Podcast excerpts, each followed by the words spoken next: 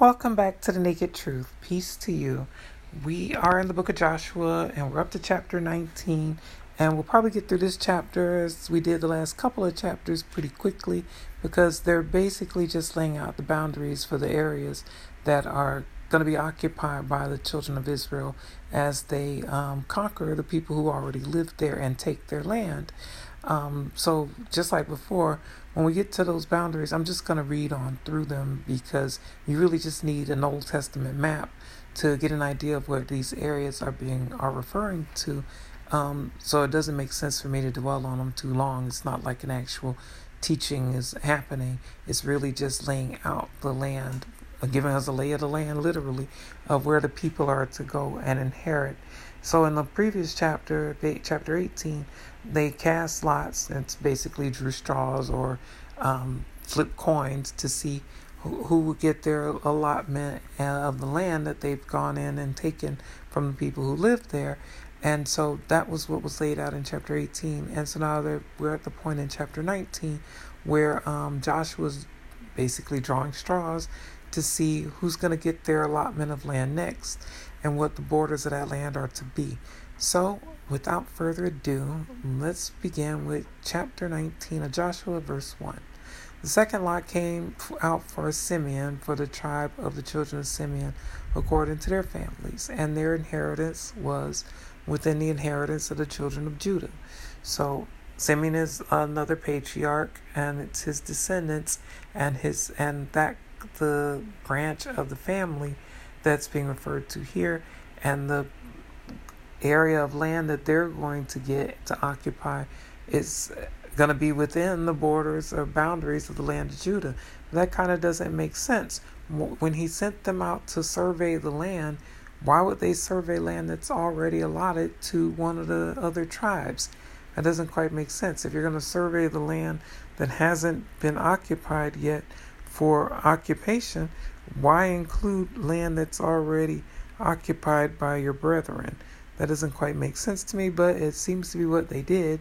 Or they're looking retrospectively at um, some of the land that some of the descendants are going to take and just ended up inside of the land of Judah. But that's not how it reads. It reads this way. So let's just keep reading. So they're going Simeon's clan are going to get some land within the land of the tribe of Judah. Um, so now we're going to read off those different areas, and I'm just going to keep reading through them and only stop at what stands out to me. Uh, verse 2 They had in their inheritance Beersheba, that's Sheba, Moladah, Hazar, Shual, Balah, Ezem, Eltolad, Bethuel, Hormah, Ziklag, Beth Marcaboth, Hazar Susah, Beth Lebaoth, and Sharuhen, thirteen cities and their villages. Ain, Ramon, Ether, and Ashan, four cities and their villages, and all the villages that were all around these cities, as far as Baalath Beer, Ramoth of the south. This was the inheritance of the tribe of the children of Simeon, according to their families. The inheritance of the children of Simeon was included in the share of the children of Judah, for the share of the children of Judah was too much for them.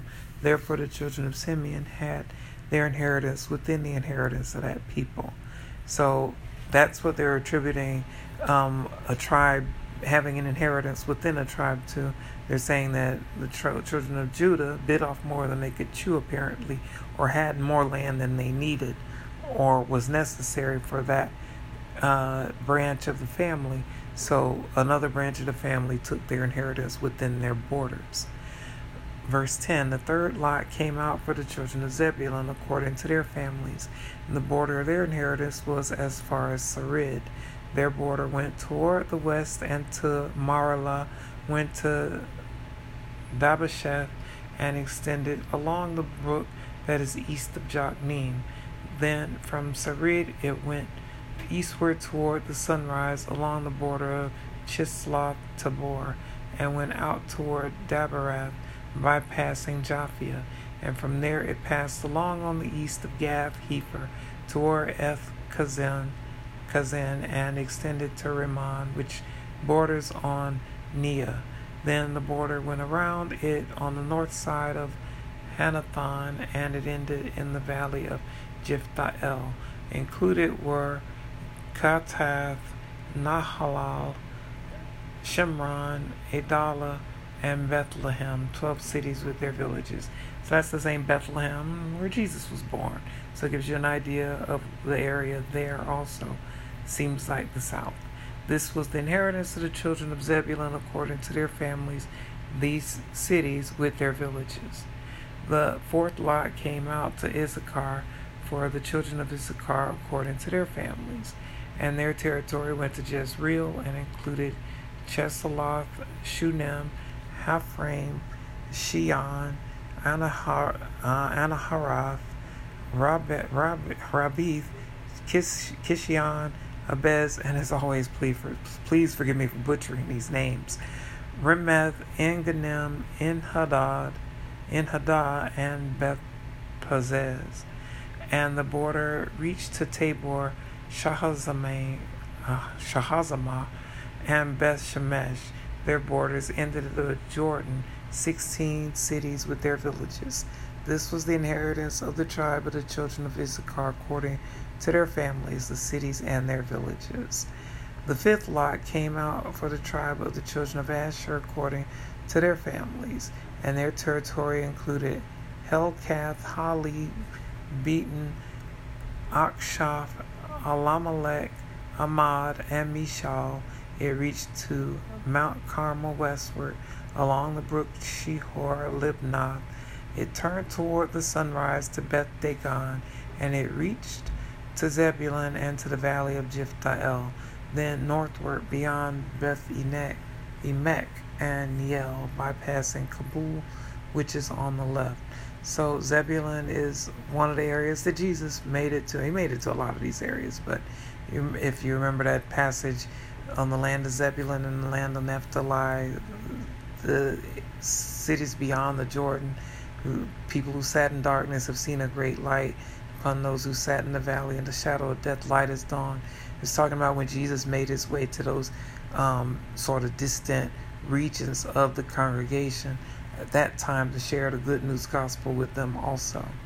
Including Ebron, um, verse 28, including Ebron, Rehob, Haman, Hammon, and Kanath as far as greater Sidon, and the border turned to Ramah and to the fortified city of Tyre then the border turned to Holsath and ended at the sea by the region of Achzib.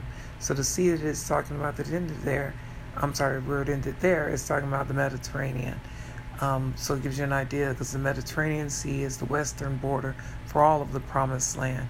The Jordan River is the eastern border for most of the Promised Land, except for those two and a half tribes on the east side of the Jordan River, um, where they took up residence there.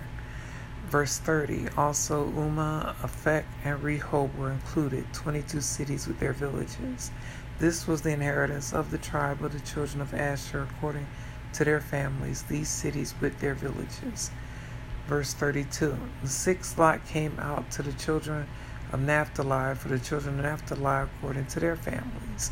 And the, their border began at Heleph, enclosing the territory from the terebinth tree in Zaanannim Adam, Nekeb, and Jabneel as far as Lakum. It ended at the Jordan. That's the same Zebulun, I'm sorry, Naphtali we were talking about earlier, as far as Zebulun and Naphtali.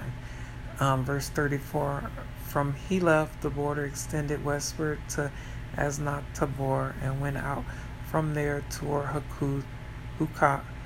It adjoined Zebulun on the south side and Asher on the west side, and ended at Judah by the Jordan toward the sunrise. And the fortified cities are Ziddim, Zer, Hammath, Zek, uh, Rekath, Shinareth, Adamah, Ramah, Hazor, Kadesh, Edrei, En-hazor, Iron, Migdal El, Horem, Bethanath, and Beth Shemesh, 19 cities with their villages. This was the inheritance of the tribe of the children of Naphtali according to their families, the cities, and their villages. Verse 40 Then the seventh lot came out for the tribe of the children of Dan according to their families. So Dan is another northern region. And Dan is one of the tribes that gets dropped or not mentioned in the book of Revelation when the 12 tribes are mentioned there. Um, and it's not really explained why. Verse 41 And the territory of the inheritance of their inheritance was Zorah, Eshtaol, Ir Shemesh, Shalabim, Shalabin, Aijalon, Jethlah, Elon, Timnah, Ekron, Gibeon, Gibbethon, Baalath, Jehud, Bnei Barak, Gath Rimmon, and Rakkon, and the region near Joppa. And the border of the children of Dan went beyond these, because the children of Dan went up to fight against Leshem and took it, and they struck it with the edge of the sword, took possession of it, and dwelt in it. They called Leshem Dan after the name of Dan their father. This is the inheritance of the tribe of the children of Dan, according to their family, according to their families, their cities with their villages. Verse 49. When they had made an end of dividing the land as an inheritance according to their borders, the children of Israel gave an inheritance among them to Joshua the son of Nun. Um, so now Joshua, the one who's sort of been the leader since Moses passed away, is getting his inheritance. Verse 50 According to the word of the Lord, they gave him the city which he asked for, Timnath Serah in the mountains of Ephraim, and he built the city and dwelt in it.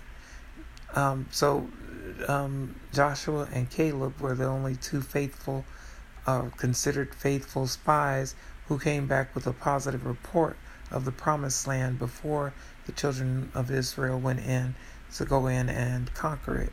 So, as a reward for that report, um, they were promised an allotment also of land once they went in and occupied it. Verse 51 These were the inheritance which Eleazar the priest, Joshua the son of Nun, and the heads of the fathers of the tribes of the children of Israel divided as an inheritance by lot in Shiloh before the Lord at the door of the tabernacle meeting. So they made an end of dividing the country. So the tabernacle meeting has been set up there. They've cast lots or drawn straws, flipped coins, however you want to think of it, for how the land should be divided up.